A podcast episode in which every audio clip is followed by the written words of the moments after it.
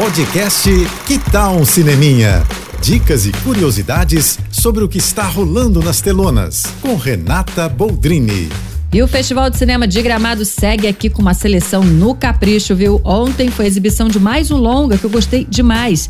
O Pastor e o Guerrilheiro, do José Eduardo Belmonte, com César Melo, Johnny Massaro, Júlia Dallavia, Cássia Kiss e por aí vai. O filme se passa em dois tempos diferentes, na ditadura militar e em 1999, perto ali da virada do milênio, e mostra de forma comovente e muito impactante essa ligação entre esses dois homens do título o pastor, vivido pelo César Melo, e o guerrilheiro, papel do Massaro. A história tem a ditadura como espinha dorsal, mas mostra um viés diferente também, focado na relação desses dois homens que se conhecem na cadeia e, em paralelo, a busca de uma jovem pelo passado do pai, que acaba de morrer e descobre que foi um torturador durante a ditadura. Agora chama muito atenção, gente, o trabalho espetacular do César e do Johnny.